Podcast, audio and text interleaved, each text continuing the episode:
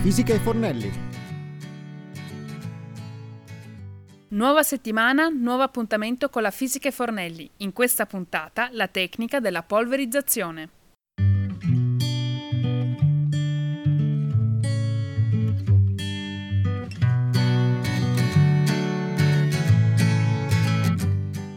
Inizia così una nuova puntata della Fisica e Fornelli, sempre qui dagli studi di Samba Radio con Cristina e il mio grandissimo aiuto regia Giuliano. Continuiamo a parlare di cucina scientifica e andiamo a parlare di un argomento molto interessante, un vero e proprio uh, cavallo di battaglia della cucina molecolare. Infatti, noi le scorse puntate cosa abbiamo fatto? Abbiamo parlato di cocktail, quest'oggi invece impariamo la tecnica della polverizzazione, che come dice la parola stessa significa polverizzare, quindi tra trasformare liquidi grassi in polveri, un processo che avviene andando ad utilizzare la maltodestrina, che è uno zucchero in polvere che mescolato con un liquido permette di ottenere un composto polveroso adatto ad accompagnare e decorare portate di ogni tipo e di ogni gusto. E come ogni puntata, prima delle ricette, perché oggi vi proporrò due tipi di ricette, non una ma ben due, una dolce e una salata, andiamo a scoprire che cos'è la maltodestrina e andiamo a scoprire le sue proprietà chimiche.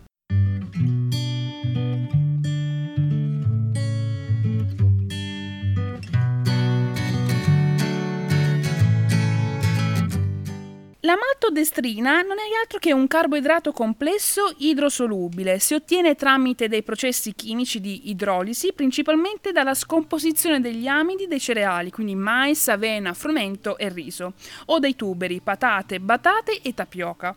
In base al grado di trasformazione di questi amidi si creano le maltodestrine, che sono costituite da molecole di glucosio ordinate in catene di polimeri più o meno lunghe.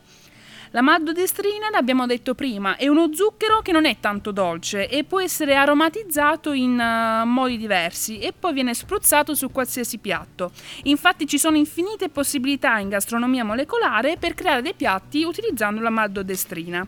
Quest'oggi analizziamo, come abbiamo già anticipato a inizio puntata, l'utilizzo della maltodestrina per ottenere la polverizzazione degli alimenti. Quando una buona quantità di maltodestrina è mescolata con ingredienti grassi grassi come olio di nocciole, cioccolate, ad esempio, la maltodestrina non fa altro che assorbire questo ingrediente pur mantenendo la sua forma in polvere. Il risultato quindi è una gamma di polveri gustose che può essere spruzzato sopra preparazioni alimentari e sopra piatti come decorazione. Con porzioni variabili, maltodestrine e ingredienti scelti e mescolando poco a poco si possono ottenere gustosi blocchi fatti appunto di polvere, poiché la maltodestrina quindi è uno zucchero e i suoi pezzi possono essere riscaldati in padella in modo da caramellare e rendere croccante il loro esterno. Le maltodestrine possono essere miscelate con agenti gelificanti per facilitare la loro dispersione nei liquidi. La gelatina solubile in acqua fredda può essere miscelata con la maltodestrina invece di zucchero a velo, in modo che la stessa solubilità viene raggiunta con il minimo di dolcezza aggiunto. Dei consigli e dei suggerimenti che si possono ottenere utilizzando la maltodestrina. Le maltodestrine possono essere appunto, come abbiamo detto prima, miscelate con agenti gelificanti per facilitare la loro dispersione nei liquidi.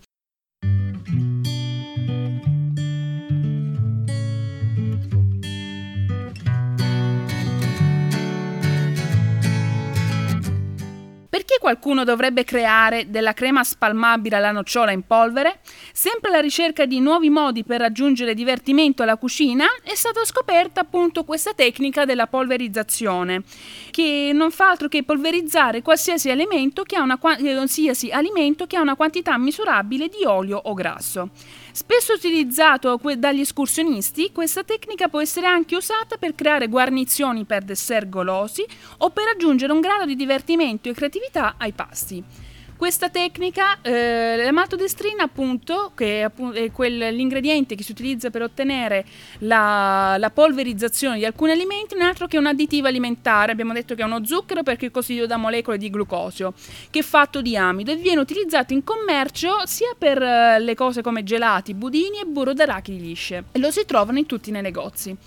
E quindi basta miscelare la crema, polvere, eh, la crema spalmabile alla nocciola per ottenere, insieme alla maltodestrina, della crema spalmabile alla nocciola in polvere. Quella che vi ho proposto adesso non è altro che una piccola ricetta dolce che, come abbiamo detto, può essere utilizzata sia come guarnizione al, prodo- eh, al piatto oppure come elemento aggiuntivo, per esempio su un gelato alla vaniglia. Mentre adesso vi propongo una ricetta eh, salata che è una ricetta, diciamo, una ricetta molto, inform- molto famosa e molto importante, che è quella del cilindro di scampi con olio d'oliva polverizzato e vinaigrette di tapioca. Gli ingredienti che servono per questa ricetta sono 50 g di maltodestrina, 100 ml di olio extravergine d'oliva, 10 scampi, 50 g di sedano, 50 g di carota, 50 g di cipolla, cipolla, olio extravergine d'oliva, vino bianco, un limone e per le chips che poi vedremo nella ricetta come si devono fare servono 200 g di peperoni rossi, 200 g di carote e 200 g di zucchine e per la vinagretta 500 g di pomodori, 50 g di tapioca e 50 ml di aceto di mele. Innanzitutto bisogna togliere il corallo e lavarlo accuratamente le teste degli scampi. Preparare una brunosetta di sedano, carote e cipolla. Rosolare le verdure in una pentola con olio dell'oliva e la testa di scampi aggiungendo del vino bianco. Lasciare evaporare e aggiungere dell'acqua a coprire il tutto. Far bollire per circa 40 minuti e filtrare il tutto e far raffreddare. Mescolare e portare ebollizione. Unire poi il corallo, mettere in una sacca poche e raffreddarlo in un abbattitore, temper- eh, in un abbattitore di temperatura. Tagliare a metà gli scampi che abbiamo preso prima, collocarli su una pellicola trasparente e batterli finemente. Farcirli con la salsa di scampi e avvolgere su se stessi fino a formare una specie di cannolo e tagliarli in singoli cilindri da circa 5 cm. Per le chips, lavare le verdure e tagliarle finemente, condirle e introdurle singolarmente negli appositi sacchetti a sottovuoto e quindi cuocerle in forno a vapore a 90 gradi per circa un'ora. Raffreddare in acqua e ghiaccio, frullare ogni frutta separatamente e filtrare. Stendere il composto su una carta da forno e farli essiccare in forno a 80 gradi per circa 2 ore.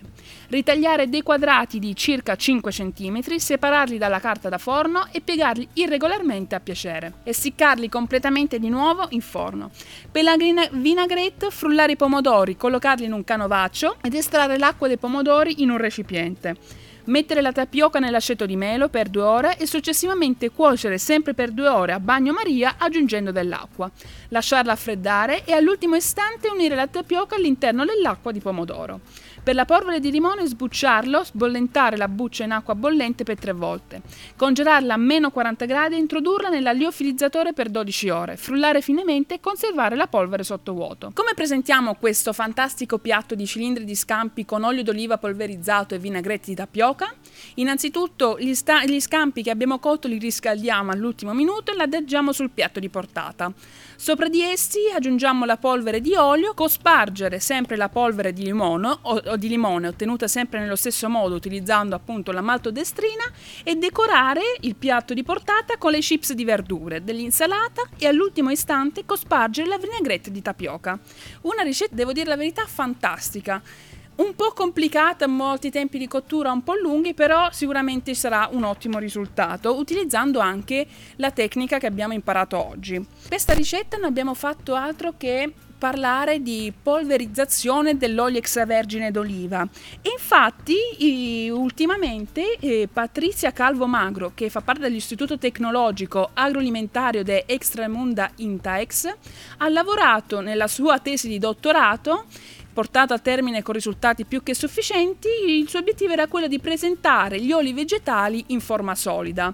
La sua tesi di laurea si intitolava Microincapsulazione di oli vegetali, ottimizzazione, stabilità e applicazioni e la sua ricerca si è concentrata appunto su oli di olivi vergini ed extravergine e su quello di noce. E non ha fatto altro che lavorare a scoprire una metodologia innovativa per poter trasformare l'olio d'oliva in microcapsule che abbiano un aspetto simile a quello del latte in polvere, con lo scopo quindi di creare un olio solido, tra virgolette, in risposta alla domanda delle aziende che vendono prodotti liofilizzati e che necessitano di, come, di olio come ingrediente in forma solida.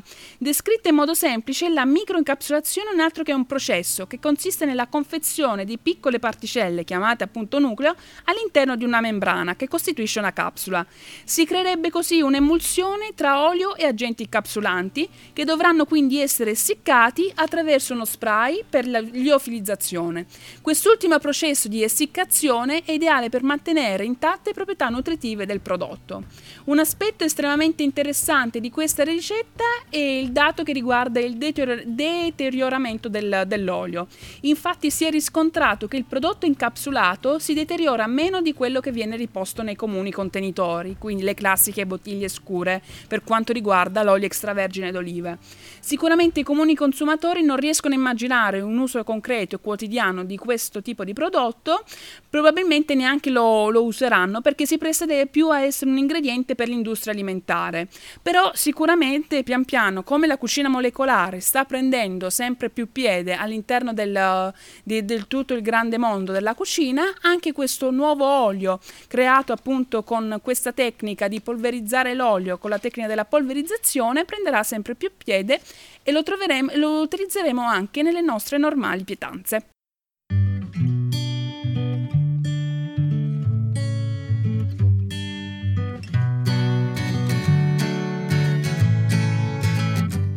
Abbiamo parlato in questa puntata di polvere d'olio, polvere di crema di spalmabile alle nocciole e anche addirittura di polvere al limone.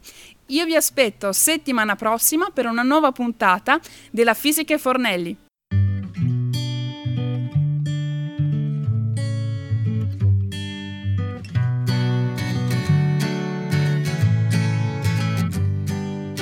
Fisica e Fornelli